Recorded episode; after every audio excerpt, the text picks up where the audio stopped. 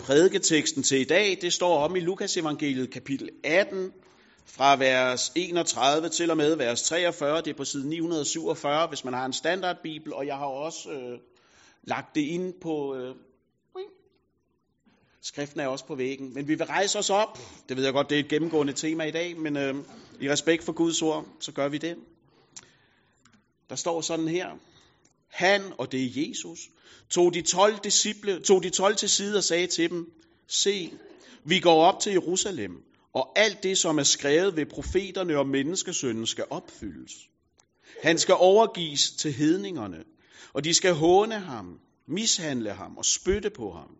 De skal piske ham og slå ham ihjel, og på den tredje dag skal han opstå. Men de fattede ikke noget af dette. Det var skjulte ord for dem, og de forstod ikke det, som blev sagt. Da Jesus nærmede sig Jericho, sad der en blind mand ved vejen og tikkede. Han hørte, at en skare kom forbi og spurgte, hvad der var på færre. De fortalte ham, det er Jesus fra Nazareth, som kommer forbi. Der råbte han, Jesus, Davids søn, forbarm dig over mig.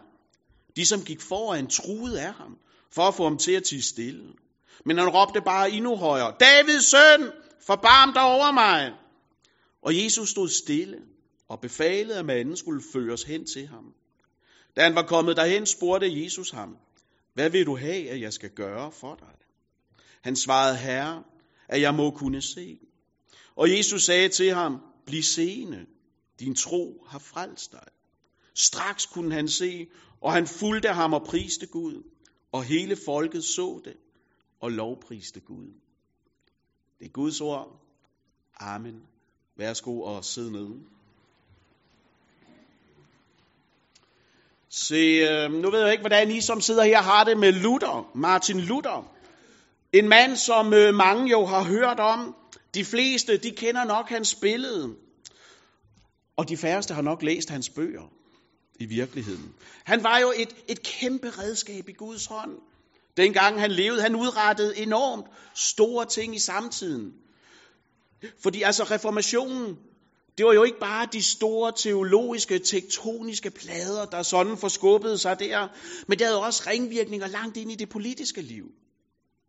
Alt blev forandret. Så han er jo en mand med en vis indflydelse i verdenshistorien. Det er trods alt de færreste mennesker for ondt at blive husket over 500 år efter deres død. Massiv indflydelse i verdenshistorien. Man har rejst statuer af ham rundt omkring. Og i 1868, det var virkelig lang tid siden sådan, ikke også? Det var dengang, der nærmest var dinosaurer, der gik rundt på jorden stadigvæk, ikke? Så var der nogle Bornholmer af alle mennesker, der oven i købet var så betaget af den her mand, at de satte hans navn ind i deres nystiftede forening. Sådan at den kom til at hedde Luthersk Missionsforening til evangeliets fremme på Bornholm. Så hans indflydelse har været massiv. Den har været stor. Og se, når man har opnået så store ting, som Martin Luther gjorde i sin samtid. Det var ikke sådan, at det var først bagefter, at han blev anerkendt. Vincent van Gogh, ham her maleren, ikke også? Han var jo ikke voldsomt anerkendt i sin samtid. Først bagefter, at hans billeder sælger for astronomiske beløb. Men Luther flyttede noget, mens han levede. Og, og når man oplever succes, og når, især når man er en mand, tror jeg, ikke også? Så kan det jo godt sætte sig på ens selvbillede. På et tidspunkt kan det godt være, at man begynder at tro på det, som alle andre siger om en. Og så sker der jo det nogle gange, at så kan hovmodet godt vokse sammen med ens indbyldte betydningsfuldhed. Det er en fare, vi alle sammen står overfor, tror jeg. Og derfor tror jeg også, det for mange har været en overraskelse, da man på Martin Luthers natbord, efter han var død der i 1546, fandt en seddel, hvor han havde skrevet, vi er tiggere. Det er vist og sandt. Vi er tiggere. Så manden, der forandrede alt. Han så sig selv som en tigger, ikke som en, der var en erobrer, ikke som en, der var en held, ikke som en, der sådan burde være med i uh, Hebræerbrevet kapitel 11, hvis man udvidede det en dag sådan som trosheld. Han så sig selv som en tigger, og det oplagte spørgsmål er jo, hvorfor det? Jeg tror, det var fordi han levede og døde på den erkendelse, som det vores tekst i dag har fokus på. At over for Jesus, der er vi som tigger. Vi har ikke krav på noget, men i mødet med ham, der får vi alt. For den, som, for den bøn, som tiggeren beder, eller det gør han jo ikke engang, han råber den ud sådan over forsamlingen om, at han må forbarmes over ham. Det er jo en bøn, der stanser Jesus. Det er jo en bøn, der får Jesus til at stoppe op. Og det har været min bøn for vores gudstjeneste i dag. Det må være det, der sker nu. Både på den her side af væggen, men også inde på den anden side af væggen. Ikke også? At den blinde mand lidt uden for Jericho, han hjælper os til at se, hvem Jesus er. Og hvad det er for en magt, han besidder. At Helligånden må komme og åbne vores hjerters øjne, så vi ser Kristus og ikke lever i mørket. Det har været min bøn. Med jeres hjerters øjne oplyst. at det er det, der sker? Fordi lige nu, der er vi som, som forsamling her i LM-huset, Vi er optaget af mange andre ting. Vi har blik på en bygning op på Ase Ilumsvej. Vi har blik på alle de ting, der skal med rundt. Og det er ting, vi skal tage hånd om, udvise rettidig omhu overfor. Det er vigtigt. Men man kan jo godt have så travlt, at man glemmer det vigtigste. Og derfor har det været min bøn i dag, at det her det må være en søndag, hvor Gud får vores hjerte i tale, så øjnene, hjertet åbenbart har, bliver åbne, så vi ser Kristus, og ikke lever i mørket. Så det er, hvad vi skal igennem nu, men inden vi dykker ned i teksten, så skal vi jo have sat scenen for den. For i dag så betyder konteksten jo virkelig nok lidt mere, end den ellers plejer. Og det første, vi skal have med, det har lidt repetitionens øh, glæde over sig, kan man sige. Ikke også? For det er efterhånden lang tid siden, vi har været i Lukas evangeliet sidst. Så nu kommer der en quiz for at tjekke, sådan, hvem der har hørt mest efter, og hvem der øh, måske kan få et stykke slik, hvis der er noget til overs, efter børnene har været der. Når vi er i Lukas evangeliet, hvad for et vers er det så, vi altid vender tilbage til, når vi når til den her del af prædikenen, når det handler om kontekst, og vi befinder os sådan enten øh, i kapitel 9, eller, eller et godt stykke efter kapitel 9. Hvad er det mest citerede vers? Jeg har talt sammen, og jeg har brugt det over 15 gange, sådan ikke også? Ja. Nå, jeg skal jo også se FCK i dag, så det... Øh. det, er, det er Lukas 51, fordi da tiden var ved at være inde til, at Jesus skulle optages til himlen, vendte han sig mod Jerusalem. Fordi efter kapitel 9, vers 51, så handler alt om, at Jesus er på vej mod Jerusalem den sidste gang. På onsdag, der er det aske onsdag. Os, der er LM'er og lavkirke, vi er måske ikke så optaget af, af kirkeåret som sådan. Men det er på onsdag, der begynder fasten. Og i den forbindelse, der, der læste jeg noget virkelig interessant. I kan nok ikke rigtig bruge det til andet end at vinde en ost i Tyrvel på shoot, men jeg kunne ikke lade det ligge simpelthen, ikke også? Fordi altså aske onsdag, det er jo et navn, som vi ikke hører så tit. Men mandag og tirsdag har faktisk også navne. Ved hvad de bliver kaldt? Nej. Jo, jo, det er rigtigt, det hedder hvide tirsdag, det er rigtigt. Men, men, og, og, og det er fordi, der spiser man hvidt brød for sidste gang inden fasten sådan. Men ved I, hvad i morgen hedder? Flæske mandag. Det er rigtigt. For der spiser man flæsket sidste gang, sådan inden man siger kødet farvel, ikke også? Er det ikke fantastisk? Historie kan alligevel godt lære en noget en gang imellem sådan. Nej, men altså seriøst, ikke også? altså, det her, det, det er jo understrømmen.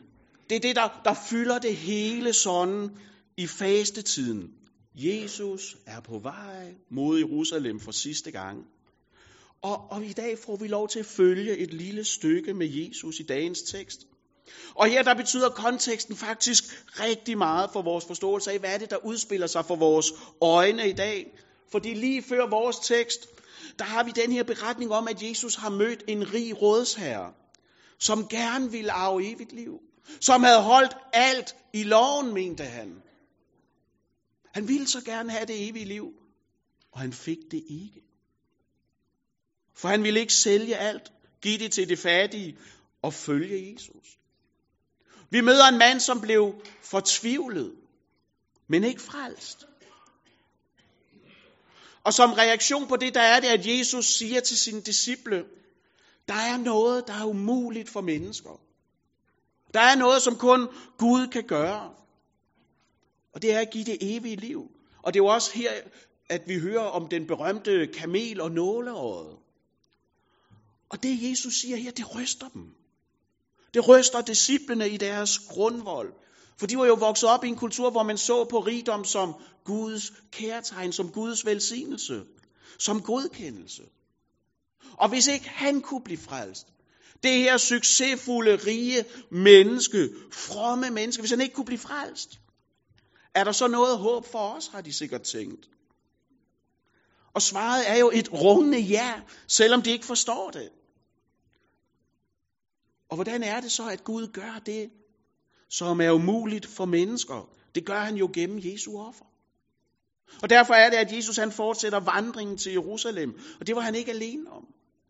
På vejene op mod Jerusalem på det her tidspunkt, der har der været masser af pilgrimme.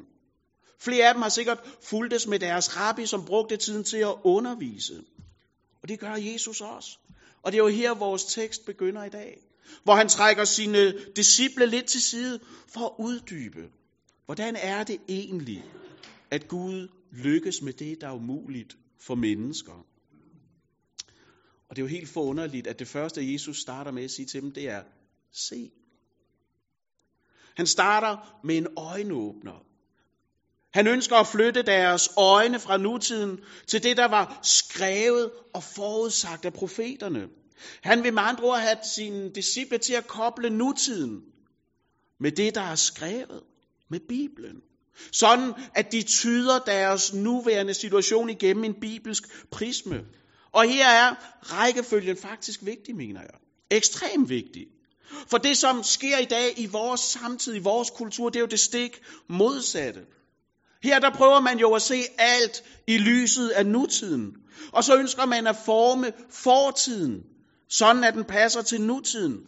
Og derfor så må Pipis far jo ikke længere være nærekongen. Og ja, det var ikke smart at skrive sådan. Det, det klinger skævt i vores ører i dag. Men i samtiden var det jo ikke kontroversielt. Men, men den baggrundsstråling, vi i dag modtager fra, fra de strømninger, der er i tiden, det handler om, at vi skal udskamme fortiden. Vi skal, vi skal tage afstand fra den. Hvis den ikke falder i linje med det, vi selv tror er overbevist om i dag.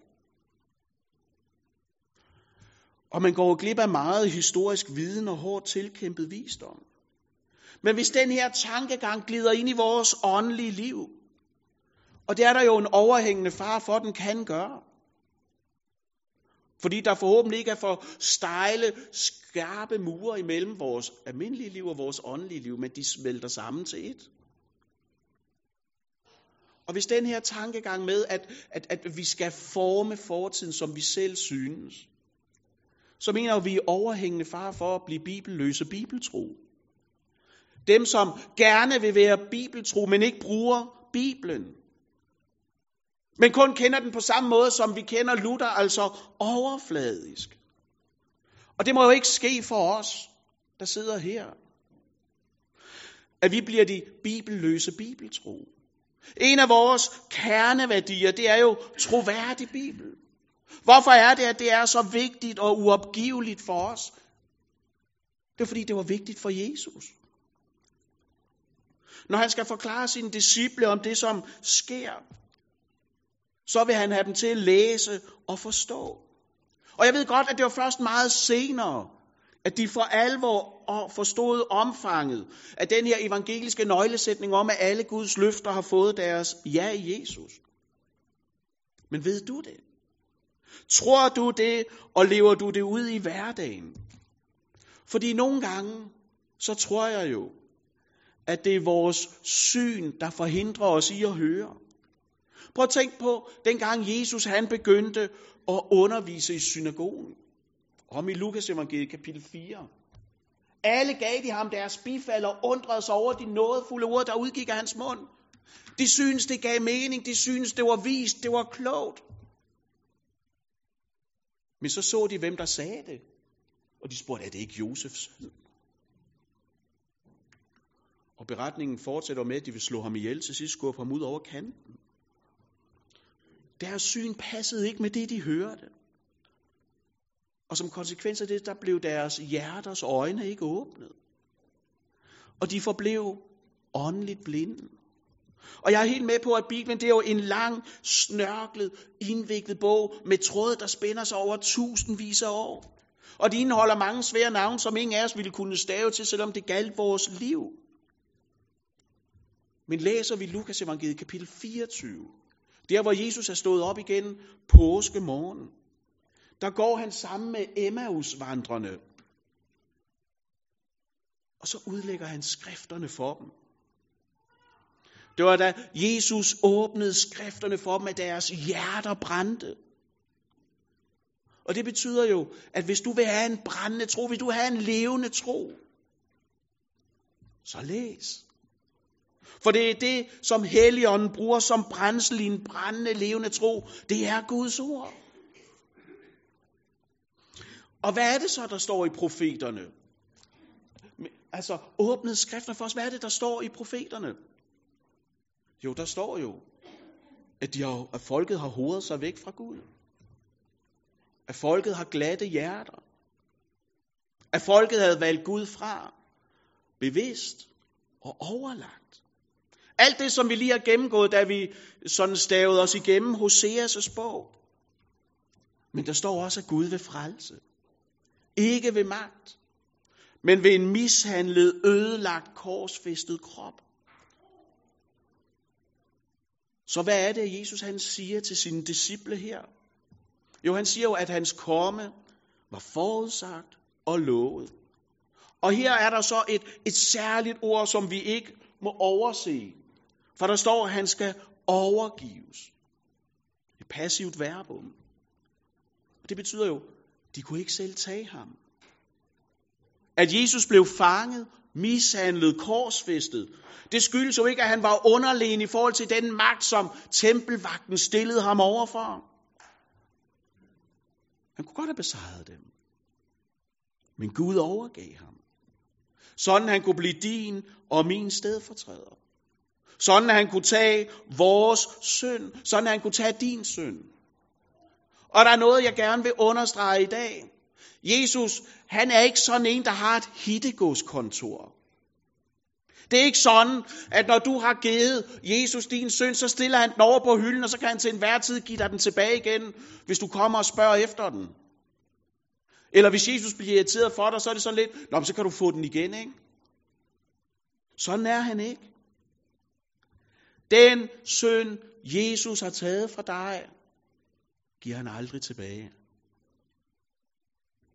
For Jesus han gik i vores sted, i dit og mit sted på korset. Og han sonede al synd. Udslettet det anklagende skyldbrev, siger Paulus. Og det betyder, han betalte ikke det meste af din gæld, og så gav han dig en fordelagtig afdragsordning på resten. Nej, han tog det hele. Han betalte alt, for at du ikke skal mangle noget. For at du skal have alt det, som den rige, unge mand gik glip af. Det er det, Jesus han prøver at forklare sine disciple flere gange undervejs op mod Jerusalem. Og de fattede det hverken første, anden eller sidste gang. Det var skjult for dem.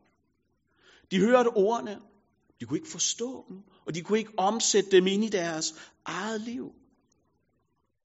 Og derfor er det, at vi her i den her menighed forkynder Kristus som korsfæstet. Fordi Guds frelse, det må ikke være skjult for os. Vi ønsker hele tiden at blive mindet om og minde hinanden om, at Jesus blev såret og knust, døde og opstod for min skyld. At han døde for, at vi skal leve. For offeret er pragt. Jesus har taget din synd, og han giver dig den aldrig tilbage. Det må ikke være skjult for os men tværtimod være levende, fastholdt virkelighed. Og det forunderlige, det forunderlige, det er jo, at det havde den blinde mand set. Han sad ellers der som et uproduktivt medlem af samfundet, vil man vel sige i dag, sådan, ikke også?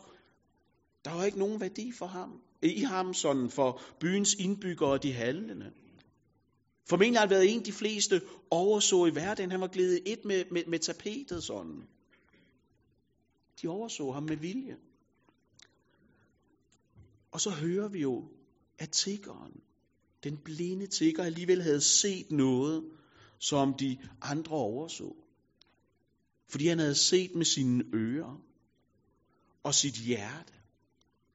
For nok var hans fysiske øjne lukket, sikkert ligesom mine er nu, ikke også? Men hans hjertes øjne, de var vidt åbne. Og han så Jesus. Så da Jesus han nærmer sig, så råber han sin nød ud til ham, beder om hjælp. Og han gør det i form af en bekendelse. For når han kalder Jesus for Davids søn, så viser det også, at han har set, hvem Jesus virkelig er. Han ikke bare er den her tømmersøn fra Nazareth, men han er den inkarnerede Gud selv.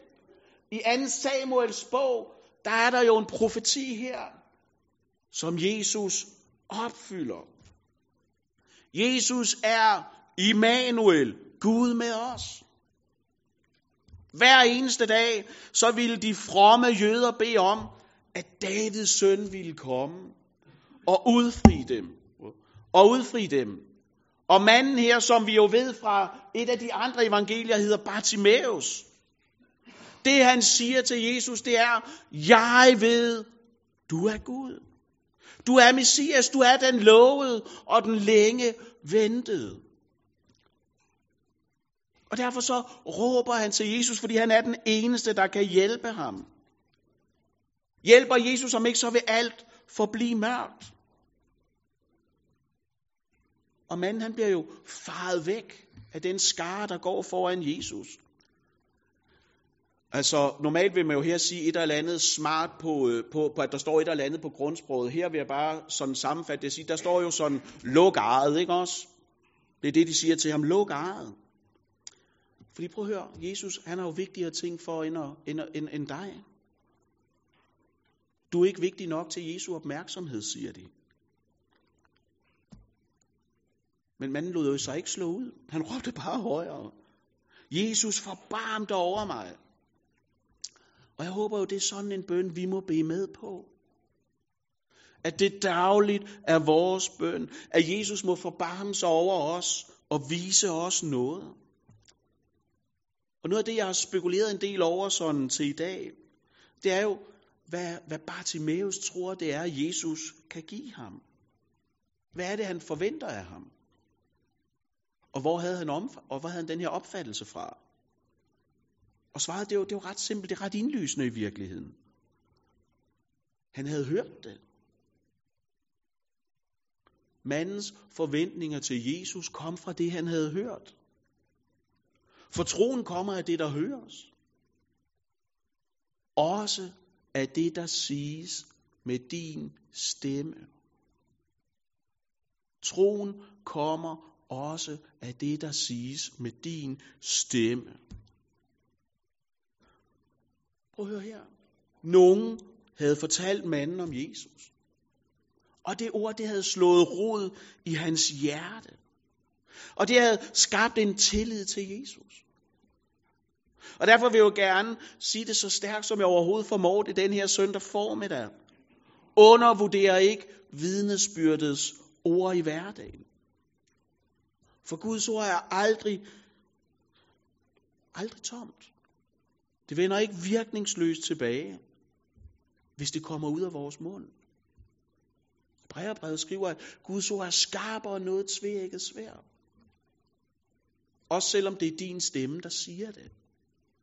Det afhænger ikke af, hvor godt du får det sagt, hvor elegant du får formuleret ordene. Din opgave er at sige dem. Så skal Gud nok klare resten.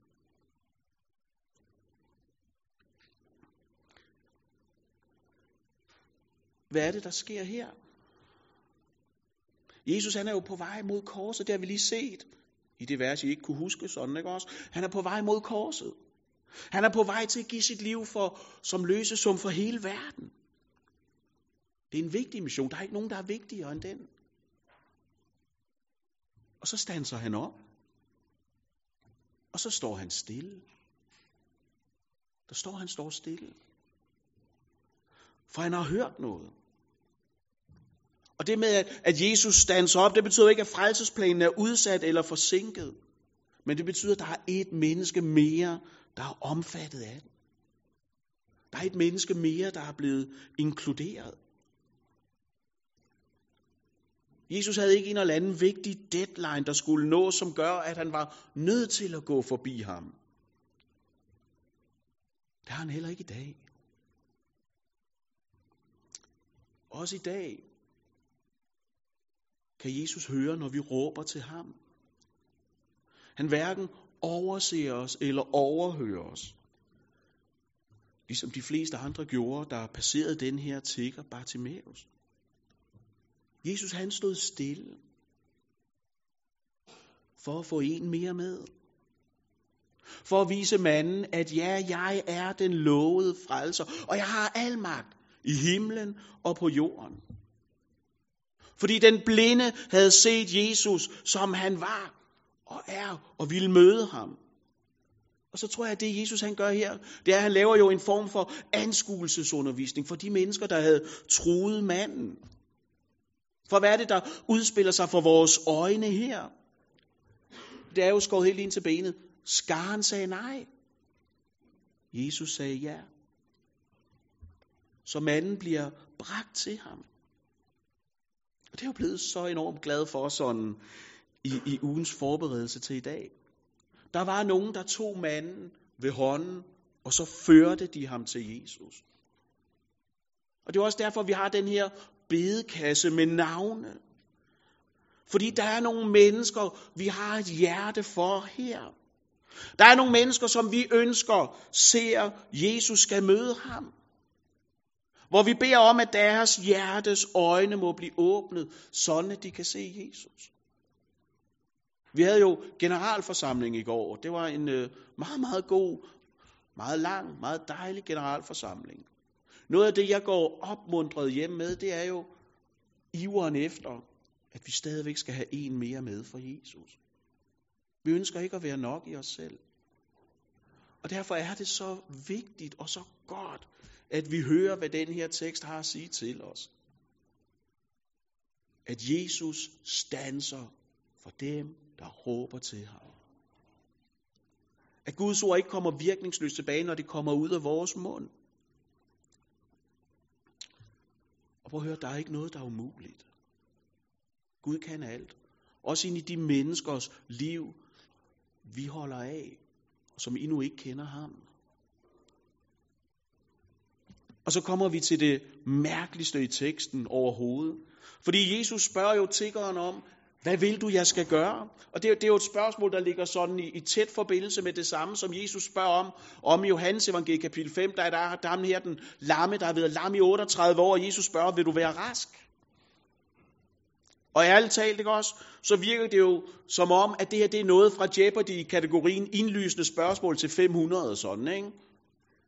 Hvad vil du, jeg skal gøre? Jo, jeg kunne godt tænke mig at se, jeg er jo blind. Ah, ja, ja. Man kan spekulere på, hvorfor helbreder Jesus ikke bare manden, og så går videre. Han havde trods alt noget vigtigt, han skulle nå. Og jeg tror, svaret er, at det ville i så fald bare have været symptombehandling. Det ville ikke have været et reelt møde. For Jesus er ikke bare interesseret i at helbrede det her menneske, eller den lamme ved Bethesda Dam. Han vil noget, der går dybere. Han vil frelse. Have en relation, der går dybere ned end bare den fysiske helbredelse. For det, som den her tigger Bartimaeus har vist, det er jo, at han tror på, at Jesus er Messias. Du er den, der kan gøre det umuligt. Du kan give mig synet igen. Han beder ikke her om noget, der er umuligt for Jesus. Så hans svar, det er jo hans bekendelse. Du er Jesus. Du er Gud. Du er min frelser. Han kom med sit behov til Kristus, og han blev mødt. Personligt. Og derfor så vil jeg jo gerne komme med en udfordring, en lektie kan I også kalde det, hvis I vil, til jer nu, hvor vi står foran fastetiden i kirkeåret. Det er en opgave, som for mange vil opleves som værende svær, og for de fleste måske endda helt umulig. Men øh, det skal jo ikke afholde mig fra at give den. Og nu hvor vi får den samlet, så kan vi måske også hjælpe hinanden med at komme i mål. For det jeg gerne vil opfordre til her i fastetiden, det er jo at gøre som Jesus. Og stå stille. Tag tid til at møde Jesus. Gerne dagligt. Giv dig tid til at sige alt til ham. Og høre, hvad det er, han svarer. Tiggeren kom i svaghed og mødte styrke. Han kom med sit mørke og fik lov til at se lyset. Han kom i fattigdom, og så blev han evigt rig. Og sådan er Jesus stadigvæk. Nogle gange så er vi bare alt for travlt til at opdage det. Og derfor så er udfordringen i fastetiden, der kommer nu, stands op. Våg midt ind i et samfund, der accelererer mere og mere, og stå stille. Og så lytte.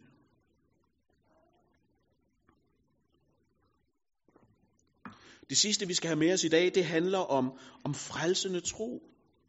For det er jo, hvad vores beretning slutter med.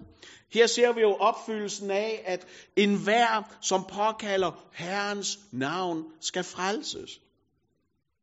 Ind i en tid som vores, hvor vi er plaget af stress, af mindre værd og en generel følelse ikke at slå til på forskellige områder af vores liv, så har vi brug for at minde hinanden og os selv om det her igen og igen, at også i dag, der standser Jesus op ved mennesker.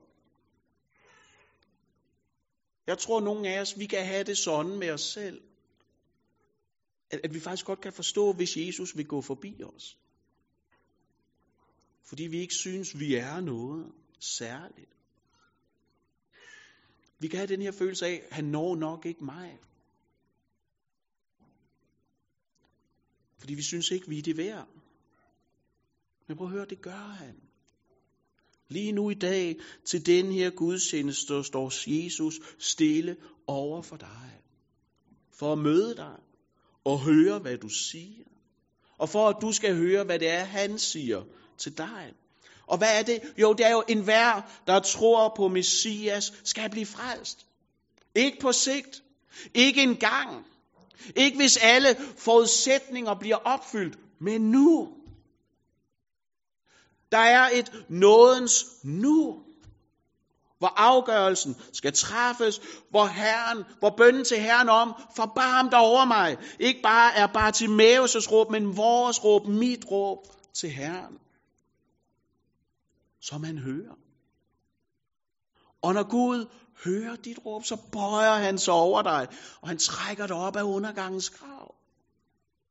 For Herrens arm er aldrig for kort. Ja, mange af os, vi har masser af synd. Og den kan føles overvældende, den kan føles altomfavnende. Men prøv at høre, Gud deler ikke vores begrænsninger. Derfor blev manden helbredt. Men det var ikke det vigtigste, der skete for ham den her dag. Men det var jo, at han blev frelst. At Jesus, efter han havde stået stille over for den her mand, fortsatte sin vandring imod Jerusalem. Og nogle dage senere, så sad han en aften sammen med sine disciple op på første salen. Og han tog et brød, og han brød det. Han gav det til dem og sagde, tag det og spis. For det er mit læme, som gives for jer. Grunden til, at Bartimaeus blev frelst, var fordi Jesus blev dømt.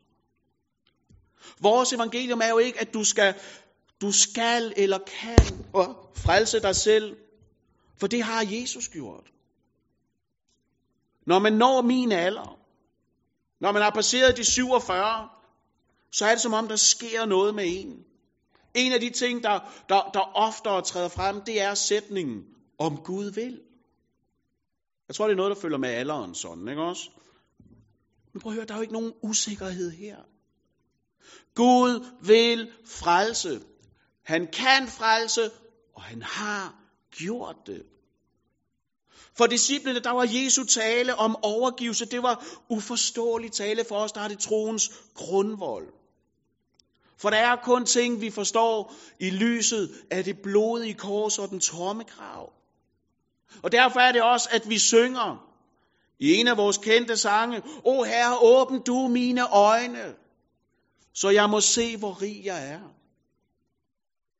Ikke i mig selv, men i dig. For når jeg er i dig, Kristus, så er jeg der, hvor der ikke er nogen fordømmelse. Det så manden, inden han var blevet helbredt. Og efter han havde fået synet tilbage, så priste han Jesus. Husker du at sige tak for frelsen? At Jesus stansede foran dig og frelste dig. Den rige unge mand forlod Jesus, og den fattige fulgte efter. Hvilken retning har din tro? Jeg tror, svaret bliver afgjort af, hvad du ser. For det vi ser, styrer vi efter. I kan jo prøve det af på vej hjem i dag, hvis I tør og sådan, ikke også? Så hvor er du på vej hen? Er du på vej væk? Eller er du på vej hjem? Den sande, sunde tro følger efter Jesus. Op til Jerusalem. Hen til korset. Hvor vi ser, hvordan Jesus forbarmede sig over os. Fordi han var og er Davids søn. Den korsfæstede og opstandende herre og frelser. Som ikke deler vores begrænsninger.